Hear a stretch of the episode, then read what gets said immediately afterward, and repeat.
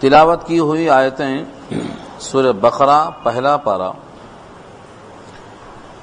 ایک سو انتیس نمبر کی آیت ہے۔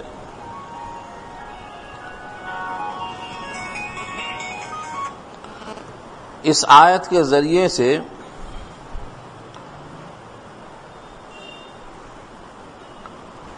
قرآن کریم نے ایک پیغام دیا ہے کہ ابراہیم علیہ الصلوۃ والسلام کی ملت سے جو اعراض کرے گا وہ وہی شخص ہو سکتا ہے جو سفیح العقل ہو، یعنی اپنے ذات میں وہ احمق ہو۔ الا من سفیہ نفسہ، سفیہ کے معنی آتے ہیں سفیح العقل ہونا، یعنی بیوقوف اور احمق ہونا۔ ابراہیم علیہ الصلوۃ والسلام کی ملت سے اعراض کرنا اللہ کی نگاہ میں اتنا جرم ہے کہ جس کی عقل صحیح سلامت ہو وہ انحراف کر ہی نہیں سکتا۔ جو اپنے ذات میں صفاحت، دناعت، بیوقوفی، رذالت رکھتا ہوگا وہی ان سے انحراف کر سکتا ہے۔ اس کی کیا وجہ ہو سکتی ہے کہ ابراہیم علیہ الصلوۃ والسلام نے اوپر خانہ کعبہ کی تعمیر کے بعد جو دعائیں کی ہیں وہ اپنے نسل کے لیے ایمان اور اللہ سے جڑنے کی دعا کی ہے، بیت اللہ کے بسانے کی دعا کی ہے، اور اپنی نسل میں سے ایک ایسے نبی کے آنے کی التجا کی ہے جو اللہ کی آیتیں پڑھ کر سنائیں، اللہ کی کتاب کی تعلیم دیں، اور اس کتاب کے ذریعے سے لوگوں کو حکمت کی تعلیم دیں اور دلوں کا تزکیہ کریں۔ یہ ایسے کام ہیں جو خود بھی وہ کرتے تھے اور اپنے نسل میں سے ایسے نبی کے پیدا ہونے کی دعا کرتے رہے۔ چنانچہ اللہ نے ان کی دعا قبول کی، ہو بہو انہی صفات والے نبی کو بھیجا۔ لقد من اللہ علی المؤمنین اذ بعث فیہم رسولا، سورہ آل عمران میں انہی صفتوں کو بیان کیا اللہ نے کہ جیسا ابراہیم نے دعا کی تھی انہی خوبیوں والا نبی ہم نے بھیجا۔ اور سورۃ جمعہ پارہ اٹھائیس میں کہا کہ نبی کریم صلی اللہ علیہ وسلم نے نبوت کے تیئیس سال میں انہی تینوں کاموں پر توجہ مرکوز کیا۔ وہ تین کام تلاوت کتاب، تعلیم کتاب اور تزکیہ قلب، اور اس کے درمیان میں حکمت کی باتیں۔ حکمت سے مراد سنت ہے، حکمت سے مراد تحقیق دانائی کی بات ہے۔ یہ نبی صلی اللہ علیہ وسلم نے جیسا ابراہیم کی دعا تھی انہی صفات کے ساتھ اللہ نے بھیجا اور انہی پر آپ گامزن رہے۔ اس لیے اگر کوئی شخص ابراہیم سے اعراض کرتا ہے تو گویا وہ تلاوت نہیں چاہتا، وہ تعلیم نہیں چاہتا، وہ تزکیہ قلب نہیں چاہتا، وہ اپنے اور اپنے خاندان کی اور زمین پر بسنے والے انسانوں کی اصلاح نہیں چاہتا، بھلا ایسا شخص سوائے اس کے کہ وہ سفیح العقل ہے اور بیوقوف ہے اور کون ہو سکتا ہے؟ اس سوا سوال کیا اللہ نے وَمَنْ يَرْغَبُ۔ اور انداز بھی دیکھو، یہ نہیں کہا کہ وہ بیوقوف ہے بلکہ سوالیہ انداز سے استفہام کو تن کیا اللہ نے وَمَنْ يَرْغَبُ، اور جو شخص اعراض کرے گا ان سے ملت ابراہیم، ابراہیم کے مذہب سے، اِلَّا مَنْ سَفِيهَ نَفْسَهُ، مگر وہ شخص جو اپنے ذات میں احمق ہو۔ اللہ سے پہلے جو من آیا ہے سوالیہ نشان، سوائے اس شخص کے جو سفیح العقل ہو وہ ابراہیم سے اعراض نہیں کر سکتا، کیونکہ انہوں نے اپنے مالک کو پہچانا، اپنے مالک کی وفاداری کی اور اپنے مالک کی طرف سب کو متوجہ کیا۔ ایسا وفادار شخص اگر کسی کی نگاہ میں معتوب ہے اور قابل اعراض ہے تو پھر اس کا اعراض کرنا دلیل ہے کہ وہ شخص سفیح العقل ہے اور دنات والا ہے۔ وَمَنْ يَرْغَبُ، اور کون کرے گا اعراض؟ رغیبہ ایک لفظ سمجھ لیجئے، آج بار بار کام میں آئے گا۔ رغیبہ، رے غین بے، رغیبہ کے معنی رغبت کرنا ہمارے اردو میں استعمال ہے، عربی میں بھی استعمال ہے۔ رغیبہ کے ساتھ رغبت ہی کا معنی کثرت سے لیا گیا ہے، لیکن جب رغیبہ کے بعد عین نون زبر ان آ جائے اس کو ہم صلہ کہتے ہیں، تو معنی بالکل پلٹ جاتے.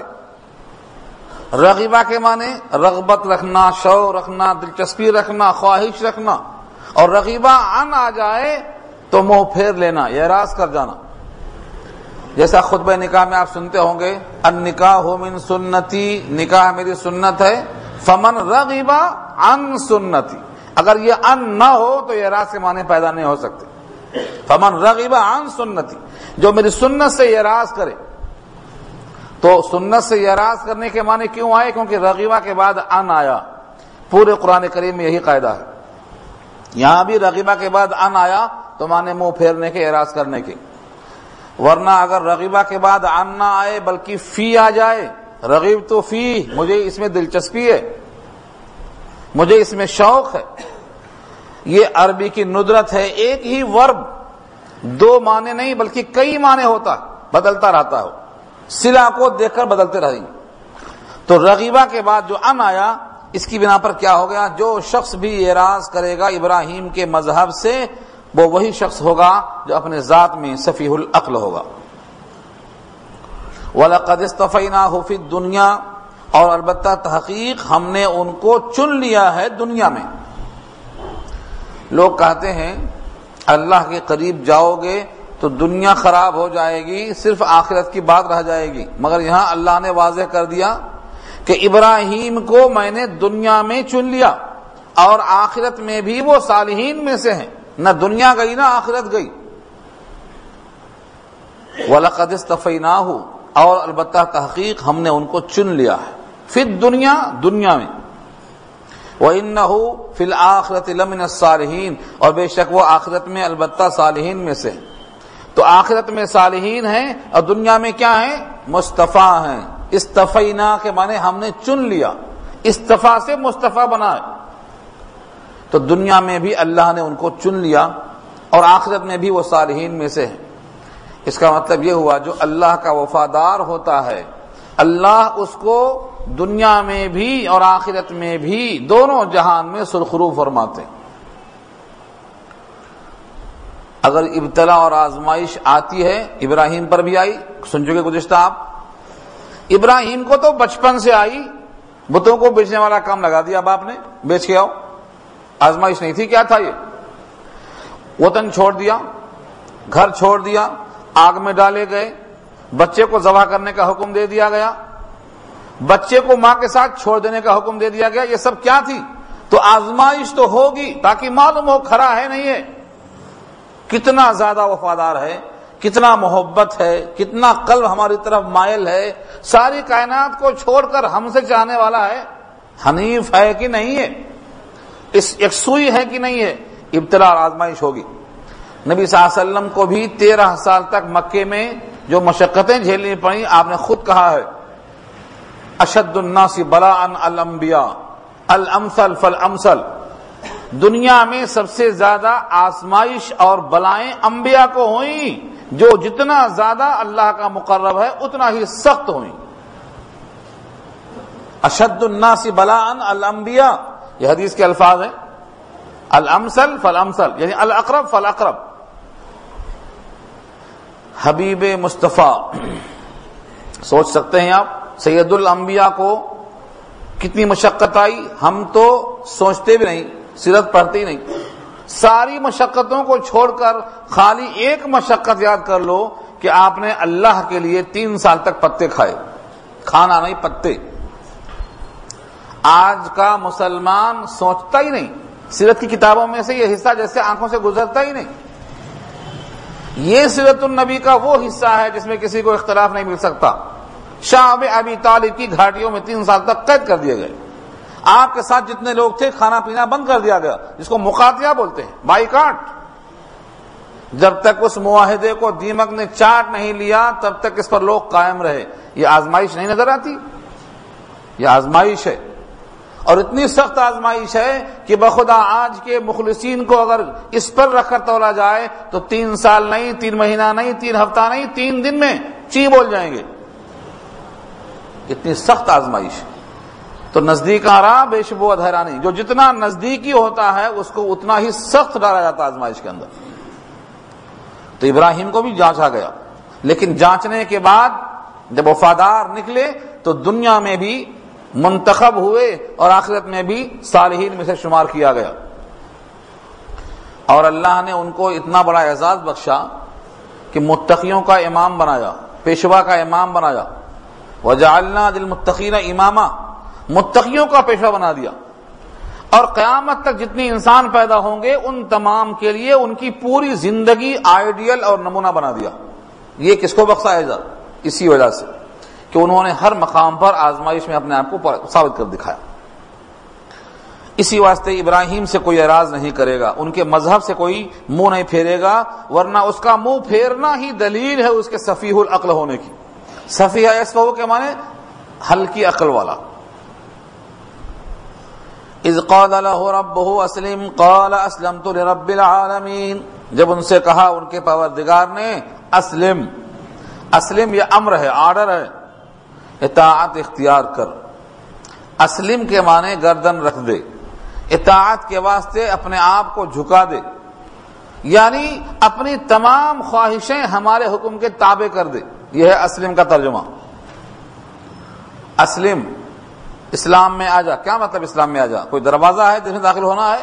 اسلم کے معنی اطاعت کے لیے اپنے آپ کو بچھا دے, گردن نہادن, گردن کو رکھ دینا, یہ اسلام ہے. اسلام کے معنی اپنی خواہش کو اللہ کے حکم کے تابع کر دینا, یہ اسلام ہے. آج اگر اس ترازو پر دیکھا جائے تو لوگ کہیں گے نہیں ہم تو اسلام پر ہیں لیکن ہماری خواہشیں قربان ہونے کے لائق نہیں ہیں. قربان ہونے کا مطلب یہ ہے کہ ہمارے سارے تمناؤں آرزوؤں کو ہم دیکھیں کہ اللہ کے حکم کے تابع ہیں کہ نہیں. اس وقت تک ایمان کامل نہیں ہو سکتا. بخاری کتاب العلم میں کتاب الایمان کے ساتھ نبی صلی اللہ علیہ وسلم کا اعلان ہے تم میں سے کوئی شخص اس وقت تک کامل الایمان نہیں ہو سکتا جب تک میری لائی ہوئی شریعت کے تابع اس کی ہر خواہش نہ ہو جائے. لا یؤمن احدکم حتی یکون ہواہ تبعا لما جئت بہ, یہ الفاظ ہیں نبی صلی اللہ علیہ وسلم کی. ہماری خواہشیں لائے ہوئے شریعت کے تابع نہ ہو جائیں تب تک ہمارا ایمان کامل نہیں. ایمان نہیں ہے نہیں بول رہا ہوں, ایمان ہے لیکن ناقص ہے. کامل ایمان کب ہوگا؟ ہماری خواہشیں تابع ہو جائیں. تو یہ اسلم, جب ان سے اللہ نے کہا اسلم اطاعت کر یعنی اپنے آپ کو میرے حوالے کر, قال بول پڑے اسلمت لرب العالمین, میں نے اپنی اطاعت قبول کر لی رب العالمین کے لیے, یعنی جیسا حکم ہو میں تیار ہوں. جیسے یہ حکم نبی صلی اللہ علیہ وسلم کے واسطے بین ہی ایسا ہی آیا ہے. سورہ بنی اسرائیل پارہ پندرہ میں اللہ کے واسطے حکم آیا, اور سورہ ہود پارہ تیرہ میں آیا فاستقم کما امرت, جیسا حکم دیا گیا ہے ویسا سیدھے ہو جاؤ, یعنی حکم کے مطابق تیار ہو جاؤ. فرمایا نبی صلی اللہ علیہ وسلم نے اسی آیت نے میرے سر کے بال سفید کر دیے کہ جیسا حکم ہے ویسے ہونا ہے, جیسی اللہ کی مرضی ہے اسی کے مطابق ڈھلنا ہے. شدت میں, احکام کی اطاعت میں, امتثال امر میں, حکم بجا لانے میں. فرمایا کہ اس آیت نے مجھے بوڑھا کر دیا. فرمایا شیبتنی ہود, سورہ ہود نے مجھے بوڑھا کر دیا. ایسا بھی حکم. ابراہیم اللہ کے حکم سے اطاعت گزار. اس کے بعد جب ان کا دنیا سے جانے کا وقت قریب ہوا تو انہوں نے اپنے تمام بیٹوں کو, قریبی لوگوں کو جمع کیا, اور جمع کرنے کے بعد وصیت کی. وصیت کہتے ہیں تاکیدی حکم کو. مرنے والا قریب المرگ جو ہوتا وہ حکم جو دیتا ہے وہ تقریباً یقینی ہوتا ہے, حتمی ہوتا ہے, اخلاص سے ہوتا ہے. اسی واسطے اس کو وصیت کہا جاتا ہے, ورنہ وصیت کے معنی ہر حکم جو پختہ ہو, پختہ اور مضبوط حکم ہو. وَوَصَّى بِهَا إِبْرَاهِيمُ بَنِيهِ, اور وصیت کیا انہی باتوں کا ابراہیم نے اپنے بیٹوں کو. وَيَعْقُوب, اور یعقوب نے بھی اپنے بیٹوں کو انہی باتوں کا حکم دیا. دیکھا آپ نے سلسلہ, جو اللہ نے ابراہیم سے کہلوایا وہی ابراہیم نے اپنے بیٹوں سے کہلوایا, وہی یعقوب نے اپنے بیٹوں سے کہلوایا. اور وہ کیا کہلوایا؟ یا بنیا، اے میرے پیارے بیٹے، ان اللہ اصطفیٰ لکم الدین، بے شک اللہ نے تمہارے لیے دین کو چن لیا، منتخب کر لیا، فلا تموتن الا وانتم مسلمون، پس تم کو موت نہ آئے مگر اس حال میں کہ تم مسلمان ہو کے رہنا، فلا تموتن، تم کو موت نہ آئے، الا وانتم مسلمون، مگر اس حال میں کہ تم مسلمان ہو، یعنی تمہاری موت اطاعت میں آئے، بغاوت میں نہ آئے، تمہاری موت نماز پڑھنے میں آئے، نماز چھوڑنے میں نہ آئے، تمہاری موت تلاوت میں آئے، تلاوت سے غفلت میں نہ آئے، تمہاری موت خداوند قدوس کے احکام کی تکمیل میں آئے، غفلت میں نہ آنے پائے۔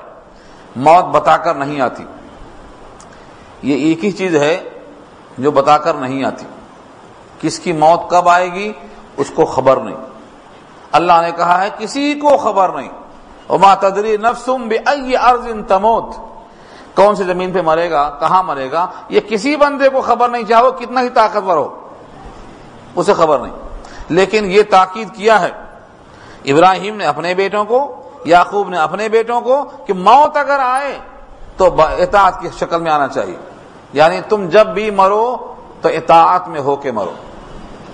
اب یہ کیسے ہو سکتا ہے جب موت بتائے بغیر آتی ہے، اچانک آتی ہے، تو اس کا ایک ہی راستہ ہے کہ تم اپنے آپ کو ہمیشہ اسلام کے چوکھٹے میں رکھو، تاکہ جب بھی موت آئے آنے دو، ہم تو تیار ہیں، یہ شکل ہے، یعنی حالت اسلام میں موت آنے کی شکل یہ ہے کہ ہم ہمیشہ اسلام میں رہیں، کبھی اسلام سے باہر نہ جائیں، موت چاہے رات میں آئے چاہے دن میں آئے، سوتے ہوئے آئے جگتے ہوئے آئے، جو شخص اسلام کی حالت پہ سو جاتا ہے اگر وہ مرتا ہے تو ملت اسلام پہ مرتا ہے۔ اگر کوئی شخص بیت الخلا میں بھی سنت کے مطابق دعا پڑھ کر داخل ہوتا ہے، وہاں مرتا ہے تو اسلام ہی پر مرتا ہے۔ اگر کوئی شخص جنابت کی حالت میں مرتا ہے تب بھی اگر وہ دعا پڑھ کر جنبی ہوا ہے تو اس کی موت بھی حالت اسلام ہی پر شمار ہوگی، سنت پر جینا یہ مراد ہے۔ نبی صلی اللہ علیہ وسلم نے جنوبی کو نجس نہیں کہا، کہا جنابت انسان کے جسم میں شرائطیں ہو جاتی کہ اس کی زبان بھی ناپاک ہوگی، ہاتھ بھی ناپاک ہو گیا، مسافہ کرنا منع، ہاتھ ملانا منع نہیں، جنابت ایک حکمی حکم ہے، جنابت ایک حکمی حکم ہے، حکمی ناپاکی ہے۔ لہذا ابو ہریرہ اچانک غائب ہو گئے، حضور نے پوچھا کہاں چلے گئے تھے، کہا مجھے جنابت لاحق تھی، میں سمجھا کہ آپ سے ہاتھ ملاؤں سلام کروں مجھے پسند نہیں آیا، کہا ابو ہریرہ مومن نجس ہوتا ہی نہیں، المومن لا ينجس۔ جب ابو ہریرہ کو حضور نے ایسا صاف صاف کہا، مطلب کیا ہوا، انسان اگر اسلام پر ہے تو جب ہی بھی موت آئے کسی بھی حال میں آئے تیار ہے۔ چنانچہ یہ مومن کے لیے علامات ایمان میں سے ہے، کیا ہے، تیار، تین چیزیں، شاید پہلے بھی آ چکی ہیں یہ۔ اگر ایمان دل میں بیٹھ جاتا ہے تو دنیا سے دوری پیدا ہوتی ہے، آخرت کی طرف میلان پیدا ہوتا ہے، التجافی عن دار الغرور الانابت الی دار الخلود والاستعداد للموت قبل نزول، موت کے آنے سے پہلے موت کی تیاری رہتی ہے، یہ علامات ایمان ہے۔ ایمان ہے نہیں ہے اس کی پہچان کیا ہے، یہ تین چیزیں پہچان ہیں۔ جیسے درخت لگ گیا زمین میں تو پتے آئیں گے، پھل آئیں گے، پھول آئیں گے، یہ اس کی پہچان ہے، درخت زمین میں لگ گیا، بس ایمان اندر آیا، اس کی یہ پہچان ہے کہ اب اس کے لیے دنیا سے دوری ہوگی، آخرت سے قربت ہوگی، اور موت کی تیاری بہرحال ذہن میں ہوگی۔ تو یہاں حکم دیا ہے ابراہیم نے اپنے بیٹوں کو اور یعقوب نے اپنے بیٹوں کو کہ تم کو اللہ نے چن لیا ہے، تمہارے واسطے دین کو پسند کر لیا ہے، اب تم کو موت آئے تو اسی دین پر آنا چاہیے، اس کے باہر نہیں آنا چاہیے۔ ام کنتم شہداء اذ حضر یعقوب الموت اذ قال لبنیہ ما تعبدون من بعدی، اس آیت میں اللہ نے حضرت یعقوب نے اپنے بیٹوں سے کیا کہا، کیسے کہا، کن حالات میں کہا، کن لفظوں میں کہا، اب اس اجمال کی تفصیل بیان ہو رہی ہے۔ ام کنتم، کیا تم حاضر تھے جب حضرت یعقوب کے پاس موت حاضر ہوئی، یعنی ان کا وقت قریب المرگ ہوا اور دنیا سے جانے کا وقت قریب ہوا، تو تم موجود تھے، تم موجود نہیں تھے لیکن تم سنو، ام کنتم شہداء، اصل میں اشارہ یہ ہے حضرت یعقوب کے ماننے والے اسرائیل وہ جو باتیں منسوب کرتے ہیں یعقوب کی طرف ان کی تردید کرتے ہوئے یہاں واضح کرنا ہے کہ ابراہیم ہوں یا یعقوب ہوں انہوں نے اپنے بیٹوں کو کیا وصیت کی تھی، کس حال میں کی تھی، تم موجود نہیں تھے، صحیح حال تمہارا یہ سنو۔ ام کنتم شہداء، شہید کی جمع شہداء، حاضر ہونا۔ شہید کو شہید کیوں کہتے ہیں؟ وہ جان لے کے حاضر ہوتا ہے اللہ کے پاس تو شہید ہوتا ہے وہ، شہیدہ کے معنی حاضر ہونا، شہادت بھی جان کی حاضری ہے اور کسی مقام پر موجود ہونا یہ بھی شہادت ہے گواہی کے معنی میں۔ ام کنتم شہداء، کیا تم اس وقت موجود تھے؟ اذ حضر یعقوب الموت، جب حاضر ہوئی موت یعقوب کے پاس، یعنی ان کا آخری وقت آیا۔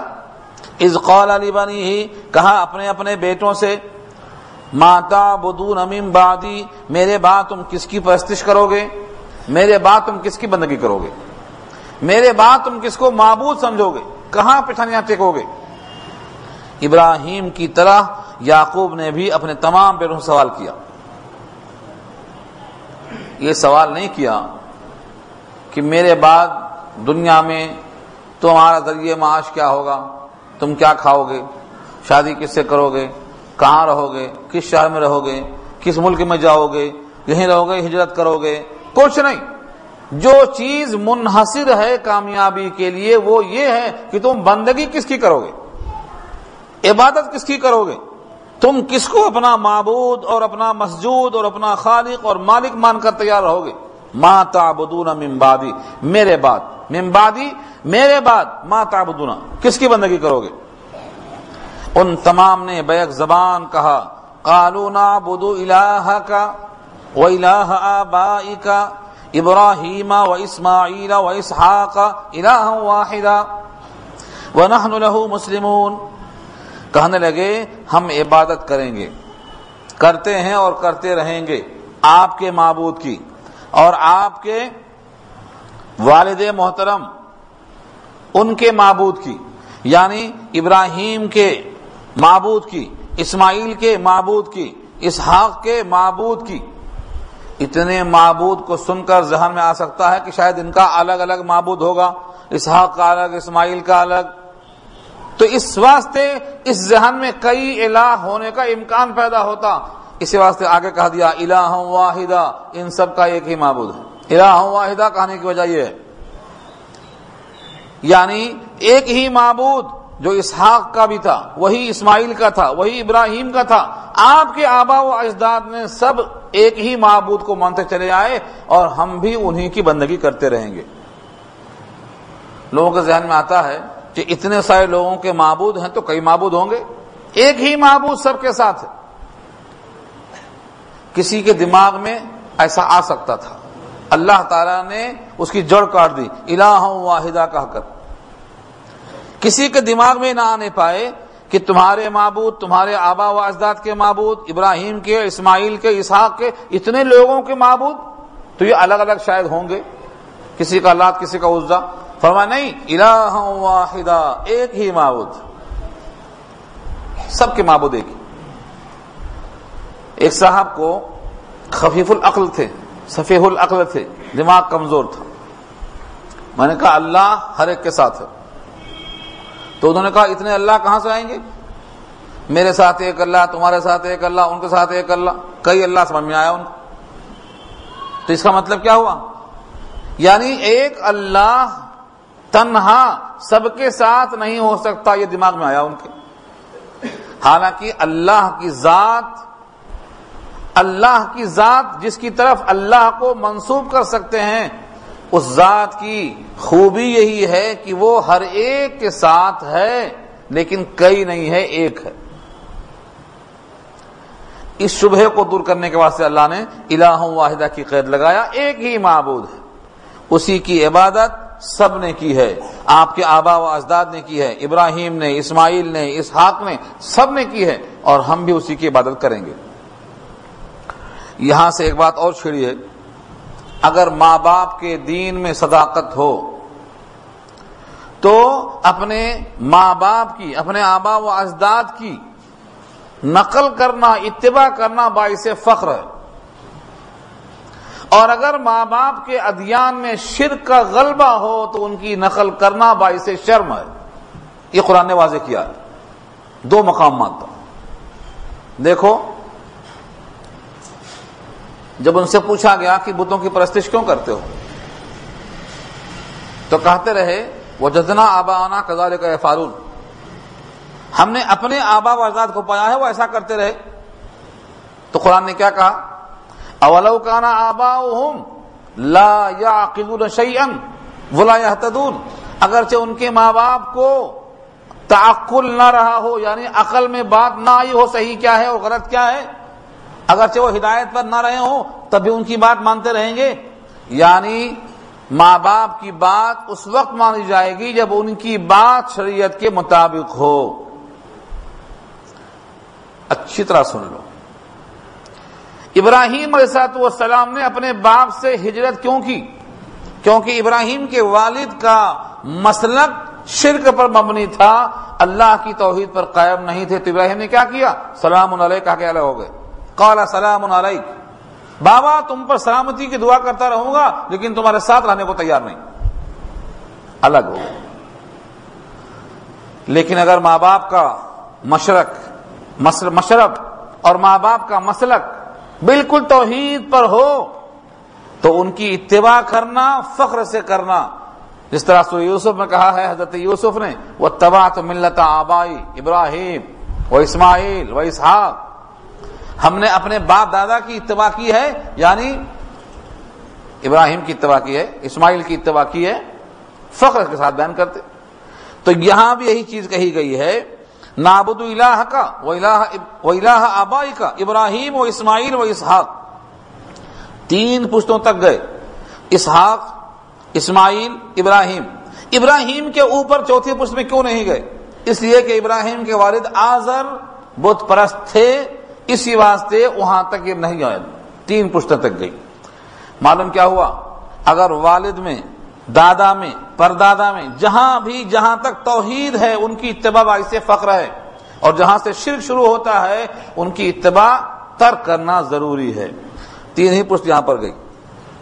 واتبعت ملۃ آبائی ابراہیم و اسماعیل و اسحاق و یعقوب, وہاں چار پشتوں کا ذکر کیوں ہے؟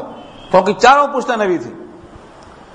تو جب ماں باپ کا دین توحید پر مبنی ہو تو ان کی اتباع باعث فخر ہے. یہاں ایسا ہی کہا اللہ نے, قالوا نعبد الہک و الہ آبائک ابراہیم و اسماعیل و اسحاق الہا واحدا, ہم عبادت کرتے ہیں اور کرتے رہیں گے آپ کے معبود کی, آپ کے آبا و اجداد کے معبود کی, یعنی ابراہیم کی, اسماعیل کی, اسحاق کی, ان سب کا الہ واحدا, ایک ہی معبود ہے. وَنَحْنُ لَهُ مُسْلِمُونَ, اور ہم ہیں ان کے لیے مسلمان. مسلمون جمع ہے, مسلم کے معنی مخلص. مسلم اور مخلص دونوں چیزیں ساتھ ساتھ چلتی ہیں. اخلاص نظر نہیں آتا, اسلام نظر آتا. ایک آدمی سجدے میں ہے, سجدہ اسلام ہے نظر آ رہا, لیکن یہ سجدہ اللہ کے لیے ہے یا کسی کو دکھاوے کے لیے ہے؟ یہ اخلاص یہ صرف اللہ جانتے ہیں, بندے اور رب کے درمیان ہے, اسے کوئی نہیں جانتا. اسلام نظر آتا ہے, اخلاص نظر نہیں آتا. اسلام کا تعلق اعضائے ظاہرہ سے ہے اور ایمان کا تعلق قلب کے تصدیق سے ہے. اسی واسطے کئی واقعات ملتے ہیں نبی صلی اللہ علیہ وسلم کی موجودگی میں کہ تم کو اسلام سمجھ میں آ سکتا, تم مسلم سمجھ سکتے ہو, لیکن کسی کو مومن کہنے کے لیے تمہیں سوچنا پڑے گا. مشہور قصہ ہے, ہم نے آپ کو سنایا تھا, تازہ کر لیں. نبی صلی اللہ علیہ وسلم کے پاس مال آیا بحرین سے, آپ تقسیم کر رہے تھے, سب کو دیتے رہے. ایک صحابی کو آپ نے نہیں دیا تو ان کے جو ساتھی تھے, بہت دوستانہ تھا, وہ کھڑے ہو کے بولتے ہیں اللہ کے نبی میں ان کو مومن سمجھتا ہوں.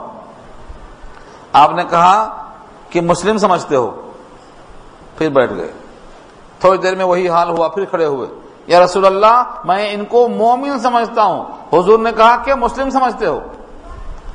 تین دفعہ ایسا ہی ہوا, تین دفعہ, یعنی یہ کہتے رہے میں ان کو مومن سمجھتا ہوں, انی اراہم مومنا. آقا فرماتے رہے اوا مسلمہ, تم مومن سمجھتے ہو یا مسلم سمجھتے ہو؟ کیونکہ تمہاری نگاہوں میں ایمان نظر کیسے آیا؟ تم کو تو اسلام نظر آ سکتا ہے۔ ایمان وہ شے ہے جس کو بندہ نہیں دیکھ سکتا، تم کس طرح دیکھ رہے ہو؟ اس کے بعد فرمایا نبی صلی اللہ علیہ وسلم نے تصدیق کرتے ہوئے ان کی باتوں کی، مجھے جس کے ایمان پر بھروسہ ہے ان کے بجائے میں ان کو دیتا ہوں کہ جن کو اگر میں نہ دے دوں تو نہ دینے کی وجہ سے جہنم میں چلے جائیں گے، پھسل جائیں گے، اس لیے میں ان کو دیتا ہوں جن کے ایمان میں کمزوری ہے تاکہ پختگی آ جائے، اور جن کے ایمان پہ کامل بھروسہ ہے ان کو میں نہیں دیتا ہوں کہ تو اپنا جائے گا کہاں۔ یہ ہے لچک۔ تو ایمان نظر نہیں آتا، اسلام نظر آتا، مجھے دکھانا صرف یہ ہے۔ اخلاص وہ شے ہے جو انسان کو نظر نہیں آ سکتا۔ فرمایا وَنَحْنُ لَهُ مُسْلِمُونَ، اور ہم اس کے اطاعت گزار ہیں۔ تِلْكَ أُمَّةٌ قَدْ خَلَتْ، یہ ایک جماعت ہے جو گزر چکی، قد خلت گزر چکی، لَهَا مَا كَسَبَتْ وَلَكُمْ مَا كَسَبْتُمْ، ان کے لیے سلا ہے جو انہوں نے کمایا اور تمہارے واسطے سلا ہے جو تم نے کمایا۔ ان کی جماعت، ان کے عمل، ان کو سلا ملے گا، یعنی ان کے عمل کا سلا تم کو نہیں ملے گا، تمہارے عمل کا سلا ان کو نہیں ملے گا۔ لَكُمْ مَا كَسَبْتُمْ، تم جو کماؤ گے تمہارے اعمال کا سلا تم کو ملے گا۔ وَلَا تُسْأَلُونَ عَمَّا كَانُوا يَعْمَلُونَ، اور تم سوال نہیں کیے جاؤ گے اس سے متعلق جو وہ کیا کرتے تھے، ان کے اعمال کے بارے میں تم سے سوال نہیں کیا جائے گا۔ یہ اللہ کا ضابطہ ہے، کرے کوئی بھرے کوئی، یہ ہو ہی نہیں سکتا، ان کے اعمال کا سوال تم سے نہیں ہو سکتا۔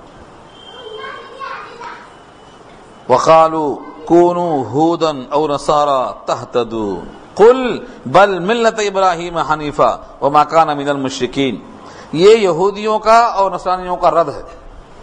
وہ عام طور سے آج بھی ایسا کہتے ہیں اور پہلے بھی کہتے تھے۔ کیا کہتے تھے؟ ہو جاؤ یہودی یا ہو جاؤ نصرانی، ہدایت مل جائے گی۔ یہودی ہو جاؤ ہدایت مل جائے گی، نصرانی ہو جاؤ ہدایت مل جائے گی۔ آج بھی ان کے پاس جو دلیلیں ہیں جب وہ کھول کے سامنے رکھتے ہیں تو عام آدمی تو چکا مکہ ہو جاتا، کیوں؟ آگے پیچھے نہیں معلوم۔ پرسوں ایک آیت آئی تھی آپ کے سامنے، کیا تھی وہ؟ فضلتکم علی العالمین، یہ ٹکڑا آیا تھا، اس میں کہا گیا تھا کہ تم کو ہم نے فضیلت بخشی ہے سارے جہان کے لوگوں پر۔ ہم نے اس کو خاص کیا سمجھا کہ جس زمانے میں تورات تھی اس زمانے کے تمام لوگوں پر تورات والوں کو فضیلت تھی، جس زمانے میں انجیل تھی اس زمانے میں انجیل والوں کو فضیلت سارے جہان کے لوگوں پر تھی، اور جس زمانے میں قرآن آیا ہے قرآن والوں کو فضیلت سارے جہان پر رہے گی۔ یہ ہم تشریح بیان کرتے ہیں یعنی علماء، لیکن وہ کہتے ہیں فضلتکم علی العالمین میں کوئی قید نہیں ہے، ہم نے تم کو فضیلت دی سارے جہان پر۔ اور کیا کہا؟ جو تمہاری اتباع کرتے ہیں تمہاری اتباع کرنے والوں کو ہم اوپر رکھیں گے، فوق الذین، فوق الذین کے معنی اوپر رکھیں گے۔ کس کو اوپر رکھیں گے؟ جو تمہارے فالوورس ہیں اسرائیلی جتنے ہیں ان تمام کو اوپر رکھیں گے۔ آج کی جنگوں میں جو ان کی بالادستی ہوتی ہتھیاروں کی وجہ سے، لوگ ان آیتوں سے یہ مطلب اخذ کرتے ہیں کہ سارے جہان کے لوگوں پر فضیلت رہے گی، آج بھی ہے آئندہ بھی رہے گی۔ یہ ماننے کو تیار نہیں ہے کہ اسرائیل کا جو منسلک ہے یہ کینسل ہو گیا ہے، یہودیت کینسل ہو گئی ہے، تورات انجیل منسوخ ہو گئی، یہ ماننے کو تیار نہیں ہے، آج بھی۔ تحریف ہوئی، چینجنگ ہوئی، منسوخ ہوئی، یہ سب چیزوں کو ماننے کو تیار نہیں، اور آج بھی ان کا یہی اعلان ہے تمہارے سارے گناہوں کا کفارہ ہو گیا، پھانسی ہو گئی حضرت عیسیٰ کو تمہارے گناہوں کا، اگر تم نے ان کی بات مان لی تو تم کو ان کی وجہ سے نجات مل جائے گی، یہی کہا۔ وقالو، اور یہود و نصارہ کہتے ہیں کونو، ہو جاؤ، وقالو، اور انہوں نے کہا کونو، ہو جاؤ، کیا ہو جاؤ؟ ہودن، یہودی، او نصارا یا نصرانی، تہتدو، ہدایت پا جاؤ گے۔ یہ آج بھی کہہ رہے ہیں، اور جب آپ سے ایسا کہیں گے اور کہہ رہے ہیں تو ساتھ میں وہ آیتیں پیش کرتے ہیں کہ ہم تمہارے فالوورس کو قیامت تک اوپر رکھیں گے، بالادستی ان کی قائم۔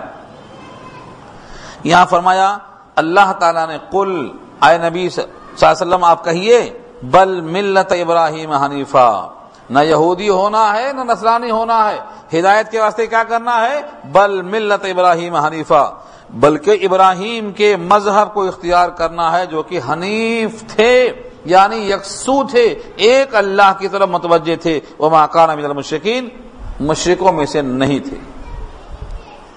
آج کل کے نصارا اور آج کل کے یہودی نہ حنیف ہیں اور نہ شرک سے پاک ہیں، تو یہ ابراہیم کے مذہب پر ہیں ہی نہیں، اور قرآن نے کہا ہے یہودیت میں نصرانیت میں ہدایت نہیں ہے بلکہ ہدایت ہے ملت ابراہیم میں۔ اور ان کی سب سے بڑی خوبی کیا تھی کہ وہ یکسو تھے، حنیف تھے، ایک اللہ کی طرف مائل تھے اور مشرکین میں سے نہیں تھے۔ آج کی موجودہ یہودیت نصرانیت میں شرک بھی ہے، یہ مشرکین میں سے ہیں، پاک نہیں ہیں۔ کیا شرک ہے؟ حضرت عیسیٰ کو اللہ کا بیٹا ماننا، بیٹا ماننا یہ شرک ہے۔ کیوں؟ اللہ کی طرف بیٹے کو منسوب کرنا یہ گالی دینا ہے۔ ایک مقام پہ اللہ نے فرمایا ابن آدم مجھے گالی دیتا ہے، مجھے جھٹلاتا ہے۔ صحابہ نے پوچھا اللہ کے نبی کیسے؟ فرمایا اللہ کو جھٹلانا یہ ہے کہ اللہ فرماتے ہیں قیامت آئے گی میں تم کو دوبارہ زندہ کروں گا، اور یہ کہتے ہیں اب قیامت نہیں آئے گی، جھٹلانا ہے یہ۔ اور گالی دینا یہ ہے کہ یہ کہتے ہیں اللہ کو بیویاں ہیں، اللہ کو بیٹیاں ہیں، اور اللہ کے اولاد ہے، فلانے بیٹا ہے، فلانے بیٹیاں ہیں، فلانے بیویاں ہیں۔ یہ در حقیقت اللہ کو گالی دینا ہے، اللہ کو گالی دینا ہے۔ قرآن نے صاف کہا ہے اللہ کو بیوی نہیں، اللہ کو بیٹے نہیں، اللہ کو بیٹیاں نہیں۔ فرشتوں کو بیٹیاں کہتے ہیں، عیسیٰ کو بیٹا کہتے ہیں، جناتوں کی جو سردارانیاں ہیں ان کو بیویاں کہتے ہیں۔ اللہ نے کہا وَلَمْ تَكُنْ لَهُ صَاحِبَةٌ، اس کو بیوی ہی نہیں۔ آیت آ رہی ہے انشاءاللہ آگے۔ تو اس واسطے نہ یہودیت میں وحدت ہے، وہاں بھی شرک داخل ہوا۔ یہودی عزیر کو خدا کا بیٹا مانتے اور عیسائی عیسیٰ کو خدا کا بیٹا مانتے۔ عیسائی جس عیسیٰ کی بہت زیادہ عقیدت کے ساتھ الوہیت کے قائل ہو جاتے ہیں، یہودی ان کو زانیہ کا بیٹا کہتے ہیں۔ یہ ان کے کتابوں میں لکھا ہوا ہے، تحقیق کرنا آپ کا کام ہے۔ بائبل سے قرآن تک پڑھو، مولانا تقی عثمانی کی اظہار الحق کا ترجمہ ہے۔ تو ان کا عقیدہ شرک کی طرف جا رہا ہے، اور یہاں کہا گیا ہے ابراہیم کا مسلک قبول کرو، وہ مشرکین میں سے نہیں تھے بلکہ وہ حنیف تھے، ایک اللہ کی طرف مائل تھے۔ بیٹا ہونا عیب کیوں ہے؟ اللہ کو ان کی اولاد عیسیٰ کو تسلیم کرنا کیوں عیب ہے؟ کیونکہ بیٹا باپ کا جز ہوتا، جز باپ کا جز ہوتا، تو اگر اللہ کا وہ بیٹا تسلیم کر لیا جائے تو گویا وہ جز مانا جائے گا، جز۔ اور جز میں ماننے کا مطلب کیا ہوا؟ دو خدا تسلیم کرنا پڑے گا، کیونکہ جو صفات اور جو قدرت اس اللہ میں ہیں اس کے ہر جز میں ہوتی ہیں، تو اس کے بیٹے میں وہ صفات ماننا پڑے گا۔ تو وہ بھی الہ، یہ بھی الہ، اور دو الہ باطل۔ قرآن کہتا ہے لو کان فیہما آلہۃ الا اللہ لفسدتا، اگر دو خدا ہوتے تو کائنات ختم ہو جاتی، تو دو خدا باطل۔ لہذا نہ عیسیٰ بیٹے ہیں اور نہ حضرت عزیر بیٹے ہیں۔ اگر بغیر باپ کا پیدا ہونے کی بنا پر عیسیٰ بیٹے کہے جا سکتے ہیں، تو آدم کو بیٹا کیوں نہیں مان لیتے؟ آدم تو بغیر ماں کے، بغیر باپ کے پیدا ہوئے، اور قرآن نے کہا ہے ان مثل عیسیٰ عند اللہ کا مثل آدم خلقہ من تراب، عیسیٰ کی مثال آدم کی طرح ہے۔ عیسیٰ کو تو کم سے کم ماں تو تھی، آدم کو تو ماں بھی نہیں تھی، پھر ان کو خدا کا پیدا کیوں نہیں مان لیتے آپ؟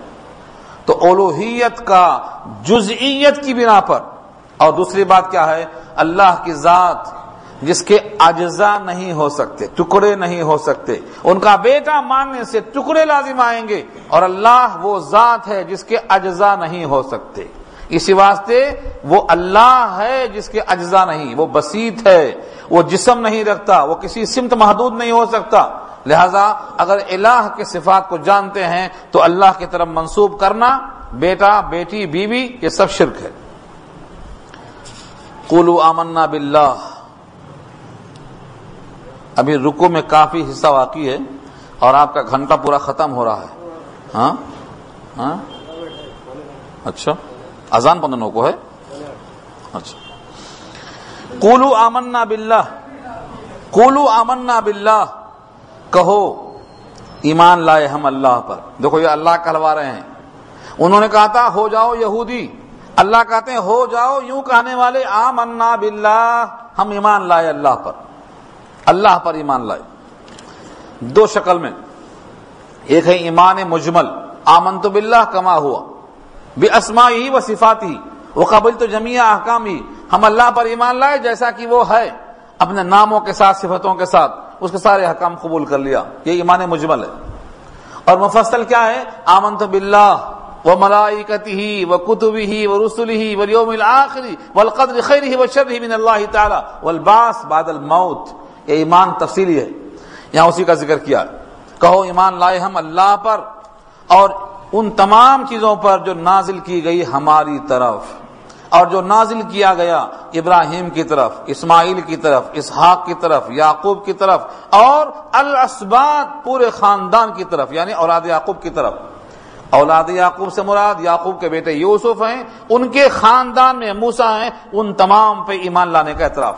وما اوتیہ موسیٰ و عیسیٰ, آگے آگے اسی واسطے, اور جو کچھ دیا گیا حضرت موسیٰ کو اور عیسیٰ کو.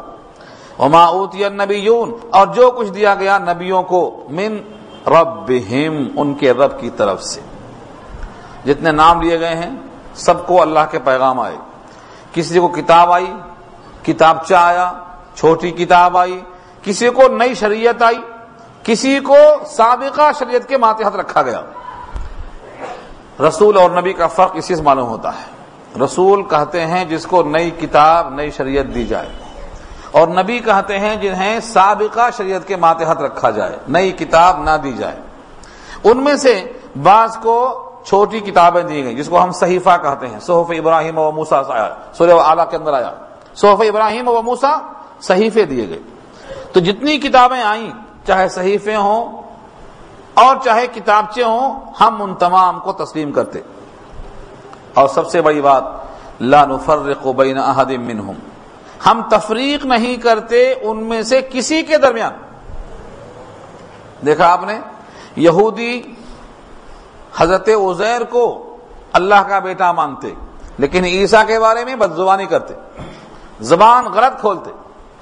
مریم کے بارے میں زبان غلط کھولتے, اور یہ ان کی کتابوں میں آج بھی درج ہے. آج بھی درج ہے, ایسا نہیں ہے کہ نکال دیا گیا ہے, آج بھی موجود ہے. اللہ نے یہاں صاف کہا ہم نبیوں کے درمیان تفریق نہیں کرتے, بحیثیت نبی کے سب کو مانتے, سب نبی. ہاں واجب العمل شریعت اب کسی کی نہیں ہے, سب کینسل ہو گئی, منسوخ ہو گئی, لیکن بحیثیت نبی کے جب وہ آئے تھے اپنے زمانے میں وہ حق پر تھے, ان کے فالوورز حق پر تھے, ان کو دیے گئے احکامات صحیح تھے, ان کی اتباع کرنے والے سب کے سب نجات یافتہ تھے. ہم رسولوں میں تفریق نہیں کرتے. ان کا حال کیا ہے؟ جو عیسیٰ کو مانتے وہ یہودیت کو نہیں مانتے, جو یہودیت کو مانتے عیسائیت کو نہیں مانتے, ان دونوں مل کر اسلام کو نہیں مانتے, محمد صلی اللہ علیہ وسلم کو نہیں مانتے. حالانکہ تورات میں انجیل میں لکھا ہوا تھا اور اللہ نے ان سے پختہ عہد لیا تھا. کیا کہا تھا؟ کہ تم اپنی کتاب کی علامتوں کے ذریعے سے کھول کھول کے بیان کر دینا آنے والے نبی کے احوال کیا ہوں گے, چھپانا نہیں. لَتُبَيِّنُنَّهُ لِلنَّاسِ وَلَا تَكْتُمُونَهُ, کھول کے رکھ دینا لوگوں کے سامنے, چھپانے کوشش نہیں کرنا. لیکن ان لوگوں نے چھپایا, اس کو اتنا چھپایا, اتنا چھپایا کہ حق کو دبانے کی کوشش کی انہوں نے. فرمایا لا نفرق بین احد منہم, ہم ان میں سے کسی کے درمیان تفریق نہیں کرتے. ہر نبی کو معصوم مانتے, ہر نبی کو اللہ نے معصوم بنایا. معصوم کا مطلب ان سے گناہ سرزد نہیں ہو سکتا, ان کو اللہ نے محفوظ رکھا. ہر نبی, کسی نبی کے بارے میں بدگمانی بدزبانی ہم کو ناجائز سمجھتے. ہر نبی کے تعلق سے ہمارے دل میں عظمت ہے, ہر نبی کے تعلق سے ہم احترام رکھتے ہیں. کسی کے بارے میں ادنا گستاخی کو ایمان کے خلاف سمجھتے ہیں. یہ ہے لا نفرقو کا ترجمہ. لا نفرقو, ہم تفریق نہیں کرتے, ایک کو اچھا ایک کو بڑا. نبی صلی اللہ علیہ وسلم کے صحابہ کسی موقع پر فضیلت پر بحث کی، موسیٰ کی فضیلت پہلے کہ عیسیٰ کی فضیلت، جب سنا حضور صلی اللہ علیہ وسلم نے تو کہا مجھ کو یونس ابن متہ پر بھی فوقیت نہیں دینا، کیوں؟ نبیوں کے درمیان فضیلت دینا تمہارا کام نہیں ہے، اللہ نے خود کہا ہے تلک الرسل فضلنا بعضهم علی بعض منهم من کلم اللہ ورفع بعضهم درجات، یہ رسول ہیں ان میں ہم نے فوقیت دی ہے، بعض کو بعض پر مرتبہ دیا ہے، کسی کو کریم اللہ بنایا، کسی کو نجیب اللہ بنایا، کسی کو حبیب اللہ بنایا، یہ ہمارا کام ہے لیکن تمہارا کام نہیں ہے، تم کو فضیلت دینے کا حق نہیں ہے۔ تلک الرسل فضلنا بعضهم علی بعض منهم من کلم اللہ، ان میں سے بعض میں اللہ سے ہم کلامی کا شرف بخشا اللہ نے ان کو، تو کریم اللہ ہو گئے، ہم ان کا احترام کریں گے۔ ان میں سے ہر نبی کو جو فوقیت دی ہے اللہ نے دی ہے، اللہ جانتے ہیں کس کا کتنا مقام ہے، ہم کو کسی کے بارے میں تولنے کا فیصلہ کرنے کا کوئی حق نہیں۔ امت کو منع کیا، یہ کام اللہ کا ہے، تو ہم رسولوں میں تفریق نہیں کرتے، نبیوں میں تفریق نہیں کرتے، وَنَحْنُ لَهُ مُسْلِمُونَ، اور ہم ہیں ان کے لیے مسلم، یعنی مخلص، اخلاص۔ اب یہاں سے حکم لیا، فَإِنْ آمَنُوا بِمِثْلِ مَا آمَنْتُمْ بِهِ فَقَدْ اهْتَدَوْا وَإِنْ تَوَلَّوْا فَإِنَّمَا هُمْ فِي شِقَاقٍ فَسَيَكْفِيكَهُمُ اللَّهُ وَهُوَ السَّمِيعُ الْعَلِيمُ، صِبْغَةَ اللَّهِ وَمَنْ أَحْسَنُ مِنَ اللَّهِ صِبْغَةً وَنَحْنُ لَهُ عَابِدُونَ۔ کا دو، پس اگر وہ ایمان لے آئیں، پس اگر وہ ایمان لے آئے ہوتے، کیسا؟ بِمِثْلِ مَا آمَنْتُمْ بِهِ، جیسا تم اس کتاب پر ایمان لے آئے ہو، اس سے مراد صحابہ ہیں، آمَنْتُمْ بِهِ سے مراد صحابہ، صحابہ کے ایمان لانے کی طرح، اہل ایمان کی طرح اگر وہ بھی ایمان لے آئیں فَقَدِ اهْتَدَوْا، تو کامیاب ہو جائیں گے، چاہے یہودی ہوں، نصرانی ہوں، کسی بھی عالم کے کسی بھی مسلک کے ماننے والے ہوں، اگر صحابہ کی طرح ایمان لے آتے ہیں تو ہدایت یافتہ۔ یہاں اچھا غور سے سن لو، طویل بحث آئے گی۔ فَإِنْ آمَنُوا بِمِثْلِ مَا آمَنْتُمْ بِهِ، یہ کیوں کہا؟ پس اگر وہ ایمان لے آتے قرآن پر، کافی تھا بولنا نہیں، بِمِثْلِ مَا آمَنْتُمْ بِهِ، اتنا لمبا جملہ کیوں لائے؟ صحابہ کو نمونہ بنایا اور کہا جیسا صحابہ قرآن پر ایمان لائے، اللہ پر ایمان لائے، نبی پر ایمان لائے، اور اپنے عمل سے ثابت کر دیا کہ ان میں اخلاص ہے، اگر ان صحابہ کی جماعت کی طرح ایمان لائیں گے ہدایت یافتہ ہو جائیں گے۔ یہاں سے معلوم ہوا فَإِنْ آمَنُوا بِمِثْلِ مَا آمَنْتُمْ بِهِ، صحابہ کی طرح جس کا ایمان نہیں ہے، جو صحابہ پہ اعتراض کرتے ہیں وہ ہدایت یافتہ نہیں ہو سکتے۔ اب کتنے فرقے ہیں جو صحابہ پہ اعتراض کرتے ہیں؟ ایک لمبی فہرست ہے، انشاءاللہ اس گفتگو کو یہیں چھوڑتا ہوں، اور یہاں سے آئندہ اسی پر کلام شروع ہوگا کہ کتنے لوگ ہیں جو صحابہ کی طرح ایمان نہیں رکھتے ہیں اور ہم لوگ اس میں غافل ہیں۔ دعا کر لیجیے۔